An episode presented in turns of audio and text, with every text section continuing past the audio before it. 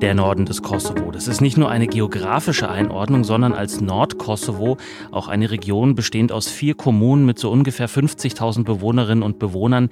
Die meisten von ihnen sind Serbinnen und Serben. Im Verhältnis zu den ungefähr 1,8 Millionen Menschen, die im gesamten Kosovo leben, ist es also eine eher kleine Gruppe, aber eine, die immer wieder im Mittelpunkt politischer Diskussionen steht und wie wir gleich hören werden, auch im Mittelpunkt leider gewaltsamer Auseinandersetzungen. Warum das so ist, wer da welche Interessen an einer Lösung der Krise hat oder vielleicht auch kein Interesse hat und welche Rolle die Beilegung der Krise für die möglichen Beitritte der sechs Westbalkanländer zur Europäischen Union spielt, das wollen wir uns erklären lassen in den kommenden gut 20 Minuten von Dr. Marina Vulovic. Sie ist Wissenschaftlerin in der SWP-Forschungsgruppe EU-Europa und hat den Schwerpunkt Westbalkan. Hallo, Frau Vulovic. Hallo. Und mein Name ist Dominik Schottner. Herzlich willkommen.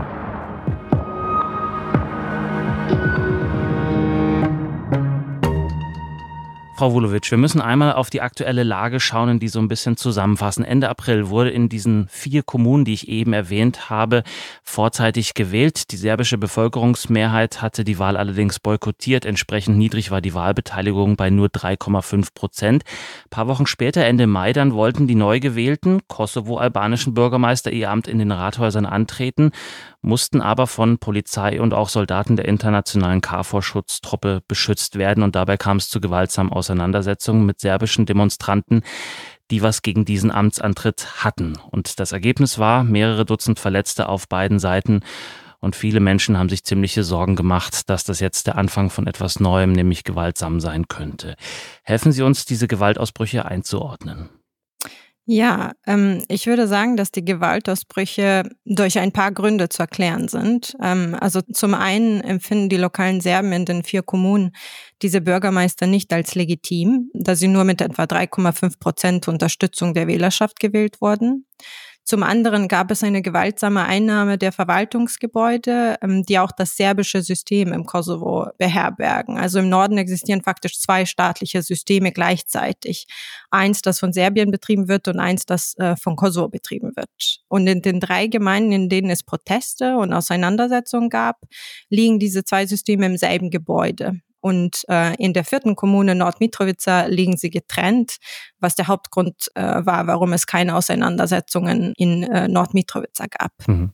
Gleichzeitig ähm, würde ich sagen, dass die Gewalt auch durch die kontinuierliche konfrontative Politik der jetzigen Regierung im Kosovo zu erklären ist, ähm, die diesen Kurs seit dem Sommer 2022 eingeschlagen äh, hat. Ähm, aber man muss auch betonen, dass die Gewalt von den Teilen der serbischen Gemeinde im Nordkosovo ausgeht, äh, die radikal geprägt sind und im engen Austausch mit dem Regime in, in Belgrad, also in Serbien, äh, liegen. Also es gibt eine Vielzahl an Gründen, äh, warum es zu gewaltsamen Auseinandersetzungen kam. Das heißt aber noch lange nicht, dass Gewalt gerechtfertigt werden sollte. Mhm. Hatten Sie damit gerechnet, dass sowas kommen könnte nach der Wahl? Oder äh, kam das auch für Sie überraschend?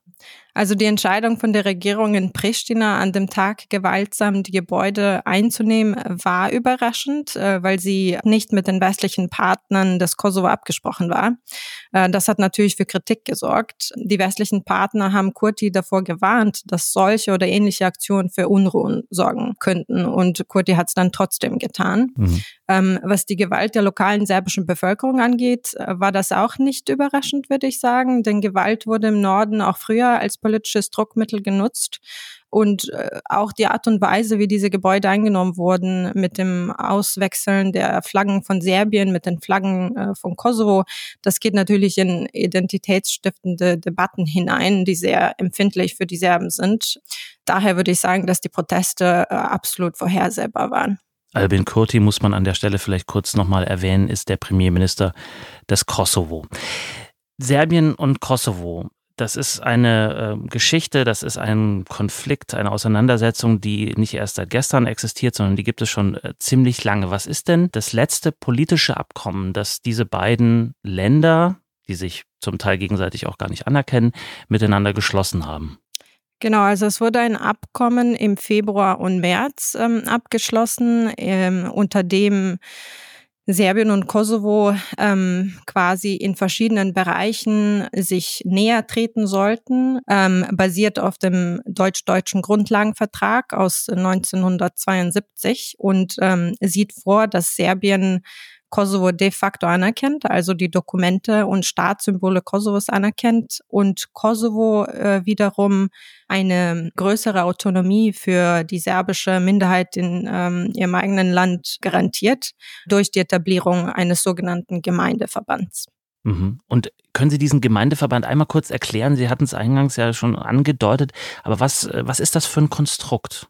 Ja, also gerade weiß keiner, wie das Statut äh, von Gemeindeverband aussehen sollte, weil darüber spricht man noch äh, in Brüssel in diesem EU-medierten Dialog, ähm, der schon seit 2011 betrieben wird.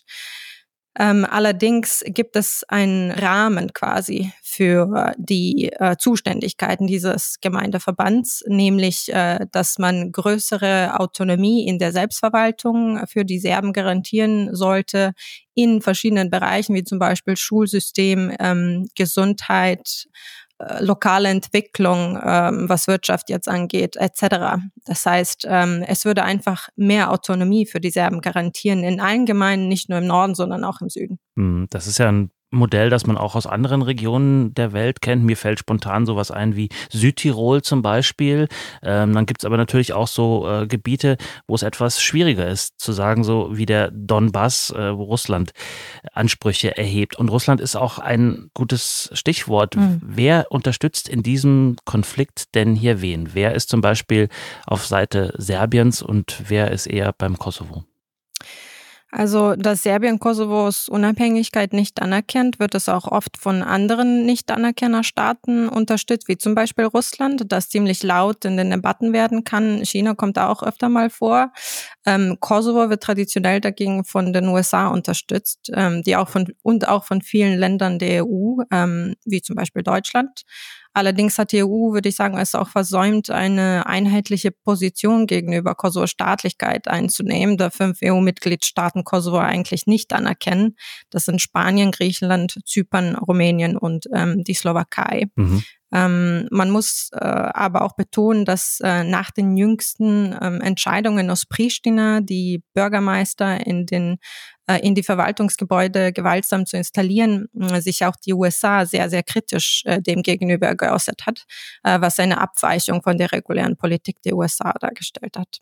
Welche Ziele verfolgen die Länder, die Sie jetzt gerade genannt haben, zum Beispiel die fünf EU-Länder, die Kosovos Unabhängigkeit nicht akzeptieren? Also zum Beispiel die fünf EU-Länder, die Kosovos Unabhängigkeit nicht akzeptieren, tun das aus äh, verschiedenen Gründen, zum Beispiel wegen ähm, aus Ängsten, dass äh, große Minderheiten in ihrem eigenen Land vielleicht auch selbst äh, Unabhängigkeit verlangen könnten. Äh, das ist zum Beispiel der Fall für Spanien, ähm, aber äh, es gibt dann auch natürlich für Griechenland diese Debatte mit Zypern und halt Nordzypern und der Türkei. Also es gibt so verschiedene territoriale Ängste zum Beispiel, die verschiedene Staaten haben und ähm, das ist dann der Grund, warum sie Kosovo nicht anerkannt haben. Aber wenn man sich sich jetzt Russland äh, anschaut, würde ich sagen, dass Russland Serbiens Kosovo-Politik unterstützt auch aus dem Grund, dem Westen im Balkan entgegenzuwirken. Ähm, Russland beschuldigt den Westen oft, das Prinzip der territorialen Integrität äh, missachtet zu haben, als die USA und die Mehrheit der EU-Länder Kosovos Unabhängigkeit damals 2008 anerkannt haben. Ähm, Kosovo ne war nämlich keine Republik äh, unter Jugoslawien, sondern eine Provinz unter Serbien und war rechtlich gesehen den Nachfolgerepubliken Jugoslawiens nicht gleichgestellt. Russland hatte auch am Anfang seines Krieges in der Ukraine den Donbass äh, dem Kosovo gleichgestellt und behauptet, dass der Donbass genauso ein Recht auf Selbstbestimmung hat, wie der Kosovo damals hatte. Ähm, das hat natürlich für Furore in Serbien gesorgt, mhm. äh, da es klar war, dass Russland eigentlich Kosovo wahrscheinlich anerkennen würde, wenn es diese Anerkennung für die Anerkennung der Krim oder den Donbass als russische Staatsgebiete tauschen könnte. Ähm, deswegen würde ich äh, auch einfach betonen, dass obwohl Russland Serbiens Position Opposition derzeit unterstützt, ist diese Unterstützung ähm, auch einfach in seinem eigenen Interesse, um den Westen im Balkan zu obstruieren. Denn äh, solange der Balkan eigentlich instabil bleibt, wird sich die Region nur schwer in die EU oder die NATO integrieren können, äh, was Russland eigentlich nur zugute kommt. Ähm, genau. Wenn man sich vielleicht die, US, die, die EU und die USA anschaut, ähm, würde ich sagen, dass deren Interessen primär in der Stabilität im Balkan liegen. Besonders jetzt, also 24 Jahre nach dem Ende des Kosovo-Krieges und vor allem während auch ein anderer großer Krieg in der EU-Nachbarschaft tobt, nämlich in der Ukraine. Ja. Dieser Teil des Balkans, um den es hier geht, der Kosovo, speziell der Nordkosovo, ist ja im Vergleich zur Gesamtfläche relativ klein. Er ist aber immer wieder, und das schon seit Jahrhunderten, muss man ehrlicherweise sagen, Ort für Auseinandersetzungen zwischen unterschiedlichen Parteien, weil die in dieser Region äh, ihre Identität verwurzelt sehen. Warum? Also Kosovo hat im serbischen Nationaldiskurs einen faktisch mythischen Status. Es gilt als der Ort, in dem der mittelalterliche serbische Staat geschaffen wurde. Zudem hat es auch zahlreiche mittelalterliche Klöster und Kirchen, die unter UNESCO-Schutzerbe stehen. All das bedeutet sehr viel für das serbische Nationalempfinden. Also Kosovo wird quasi im Serbien als die Wiege des Serbentums wahrgenommen. Mhm. Ähm, das war historisch nicht immer der Fall. Also ich würde auch ähm, vielleicht achtsamer sein, wenn man zum Beispiel behauptet, dass der Balkan schon historisch immer eine Konfliktregion war oder eben Kosovo immer schon Konflikte hatte, ähm, würde ich sagen, rutscht man schnell in diese These über Ancient Hatreds hinein. Und ich denke, das ist nämlich nicht der Fall. Es gab natürlich auch historisch gesehen sehr viel Kooperation zwischen den zwei äh, Ethnien, ähm, auch früher im Mittelalter. Ähm, aber ich würde sagen, äh, quasi seit dem Ende der 80er Jahre, seit Milosevic, also der ehemalige Diktator Jugoslawiens, der für die Kriege und den Zerfall Jugoslawien hauptsächlich verantwortlich ist, seit seiner Mobilisierung in den 80er Jahren wurde Kosovo quasi in den Mittelpunkt des serbischen Nationaldiskurses wieder gedrängt und als solches quasi auch artikuliert und wahrgenommen. Mhm. Ähm, ja. Genau. Und auch im Norden des Kosovo würde ich sagen, dass die Menschen überwiegend diese Perzeption teilen, also dass auch dieser Teil des Kosovo eigentlich Serbien ist. Es gibt ja aber andere Teile des Kosovo, da leben Serbinnen und Serben mit Kosovo-Albanerinnen und Albanern völlig friedlich und äh, ohne Probleme zusammen. Warum gibt es da diese Unterschiede? Ähm, also ich würde sagen, der Norden ist schon spezifisch in der Art und Weise, wie er ähm, geteilt wurde und wie äh, es da zur Entwicklung einer Parallelgesellschaft gekommen ist nach dem Ende des Kosovo-Krieges 1999. Da hat man faktisch, da Serbien diese verschiedenen äh, Institutionen betrieben hat und immer noch betreibt, wie zum Beispiel das Schulwesen, das Gesundheitswesen, die lokalen Verwaltungen etc., konnte sich eine Parallelgesellschaft entwickeln, die nicht wirklich viel Kontakt hatte mit der kosovo-albanischen äh, Seite.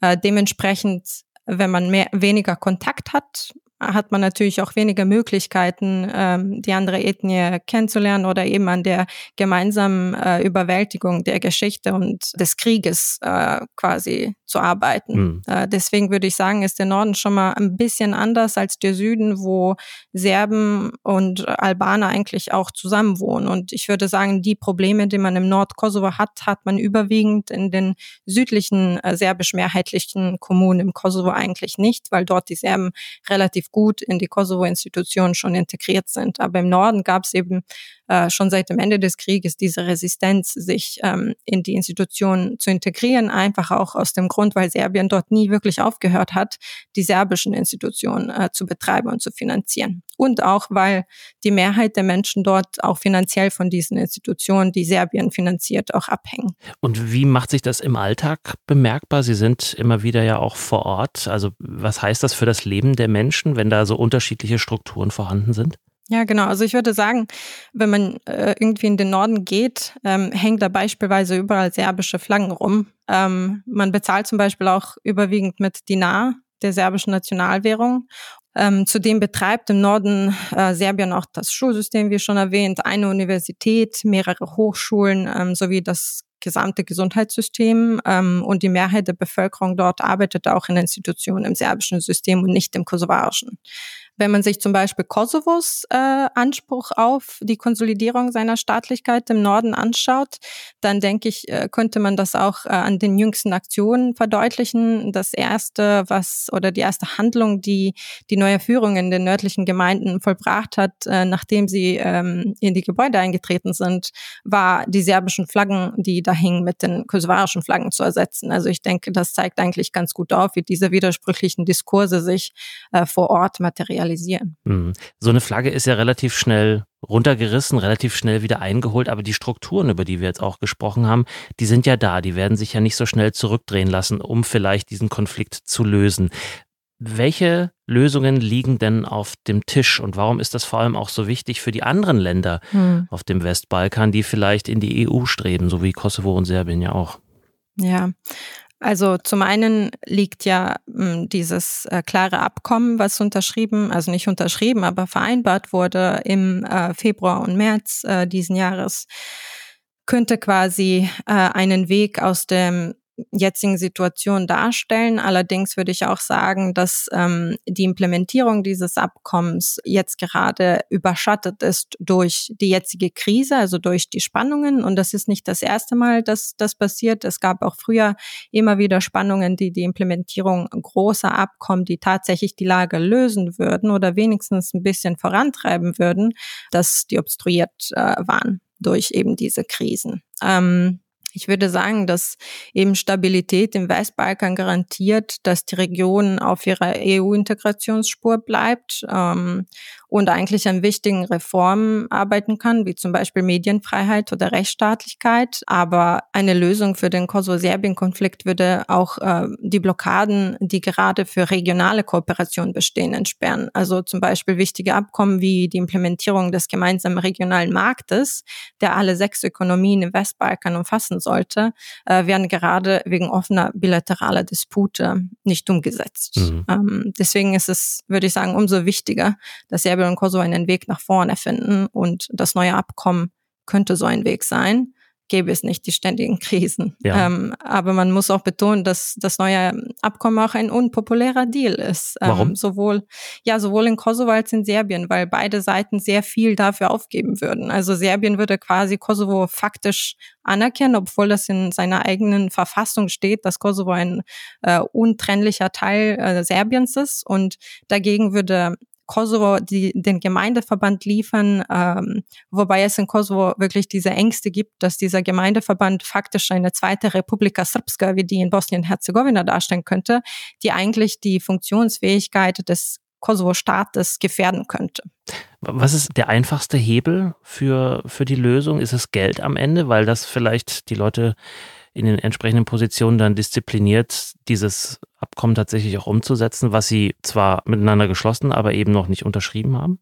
Geld kann natürlich, äh, würde ich sagen, ein bisschen die Lage nach vorne treiben. Ähm, und äh, es wurde quasi in dieser Implementierungsmappe aus Ohrid eine Geberkonferenz vereinbart, die fünf Monate nach der Vereinbarung des Abkommens stattfinden sollte. Allerdings äh, also sollte jetzt? diese Geber Genau. Aber äh, diese Geberkonferenz sollte ja ähm, auch an den Fortschritt äh, gebunden sein. Das heißt, wenn man verschiedene Artikel und Punkte aus dem Abkommen implementiert, dann würden, würde diese Geberkonferenz quasi Gelder in diese Länder fließen lassen. Aber wegen der jetzigen Krise, denke ich, sieht man das eigentlich nicht so, dass äh, irgendwelche Punkte implementiert werden. Und wie gesagt, der Gemeindeverband, obwohl er 2013 verabschiedet wurde unter dem ersten Normalisierungsabkommen zwischen Serbien und Kosovo, ähm, ist er immer noch nicht implementiert, auch wegen dieser Ängste, die Kosovo hat, die ich erwähnt habe. Also Sie sind skeptisch. naja, ähm, es ist halt schwierig. Ich bin schon skeptisch und ähm, ich will auch die Lage realistisch äh, mir anschauen, aber ich will natürlich auch positiv bleiben, weil ich würde sagen, dass kurzfristig äh, quasi diese Implementierung des neuen Abkommens die einzige Lösung wäre, um die Lage zu relaxieren und ähm, bevor das passiert, aber muss auch die Lage im Norden stabilisiert werden. Und ich denke, das kann man natürlich auch durch Neuwahlen erreichen, ähm, an denen auch äh, die Teilnahme der Serben äh, versichert wäre und eben die äh, spätere Rückkehr in die Institutionen Kosovos der Serben, die sie eigentlich im November letzten Jahres verlassen haben, wie zum Beispiel Justiz, Polizei. Das kreiert natürlich auch ein Sicherheitsvakuum im Norden. Aber ich würde auch sagen, dass langfristig natürlich in Serbien ein Umdenken passieren muss, nämlich eine Konfrontation mit der Realität, dass Kosovo als ein unabhängiger Staat agiert und äh, dass es auch als solches anerkannt werden sollte, was effektiv kein großer Unterschied von dem wäre, was schon 2013 akzeptiert wurde.